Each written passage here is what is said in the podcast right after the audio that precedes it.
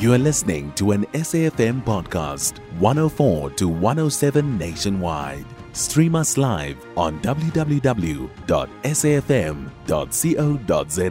or via the SABC Plus app. SABC News, independent and impartial. 67 Pakistani nationals who were nabbed during a sting operation at OR Tambo International Airport have been sent home. The Home Affairs Minister, Dr. Aaron Motsoaledi, says certain nationals are abusing the recently introduced e visa system to gain entry into South Africa without complying with immigration laws. Our senior producer, Ronald Phiri, spoke to the Home Affairs spokesperson, Siya Qoza, about how the 67 Pakistani nationals were intercepted. The department uses several ways in which it assesses and uh, determines the risk of each person who wants to come into the country. One of those ways is people applying for visas. Then, when people go in and board aircraft, there is a system called advanced passenger processing that uh, the department uses. What it means is that the airline or the aircraft that is boarding people that are coming to South Africa, it has to give us uh, what is called the passenger manifest or the list of all the people who have boarded that plane and are coming to South Africa. So we look, we take that list, we look at it uh, against uh, Interpol and other security agencies to see if there isn't anyone who is not allowed to come into the country. We would also use that to look at at, uh, at suspicious people, and once they land here, those suspicious people will then be picked up by immigration and interviews will be done.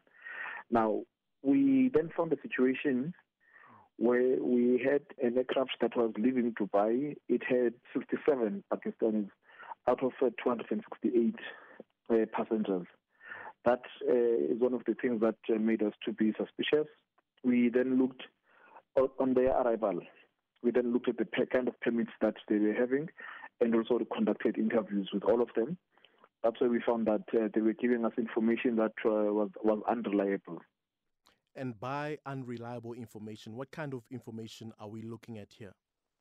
For an example, we would uh, want to know why are they in South Africa and uh, who are they going to be uh, staying with.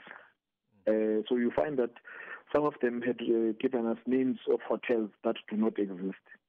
They would give us names of the hotels. We would check with the hotels. The hotels would not know anything about those particular individuals. There's an example of a gentleman who said that he was coming uh, to, to South Africa to visit Johannesburg, uh, Durban, and Cape Town for sightseeing, but then booked a hotel in the Eastern Cape. Now, that kind of thing did not make sense to us uh, during the interview process.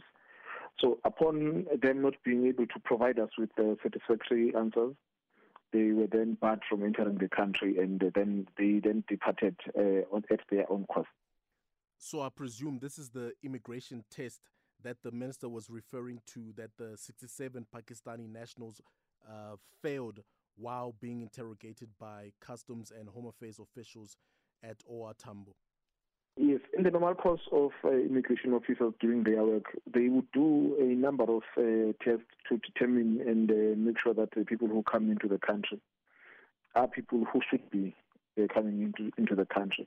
One of those things that they do is to conduct these kinds of uh, interviews, and uh, when you are not able to provide explanations or answers that make sense, then it then becomes difficult for them to allow you to come into the country. So we also understand from the minister, the Home Affairs ministers, and customs uh, officials themselves that you guys have been observing uh, certain trends that were suspicious. What are these trends that you have picked up that were suspicious about these passengers and uh, uh previous people that you have dealt with in this uh, in the same respect? As it relates to the Pakistani nationals, uh, you you may recall that last year in on June 15, just the day before Youth Day the minister went to the uh, to the airport, and on that occasion, there were a number of uh, Pakistani nationals who were trying to get into the country using the pathways that are reserved for for fire escapes. Yes. Right.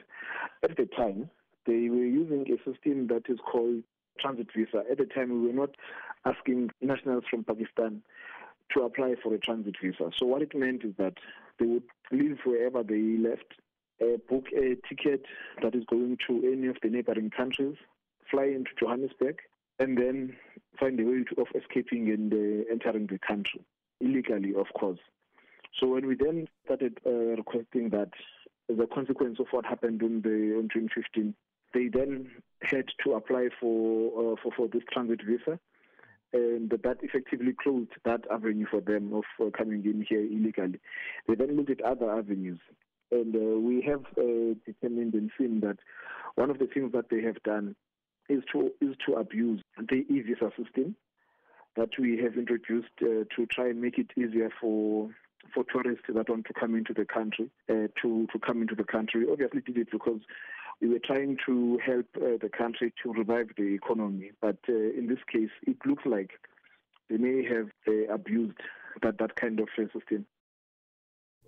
And that was the Home Affairs spokesperson Siya Qoza speaking to our senior producer Ronald Phiri. You can find SAFM Current Affairs on 104 to 107 nationwide. Our podcasts are available for download on all our digital platforms. SAFM, leading the conversation.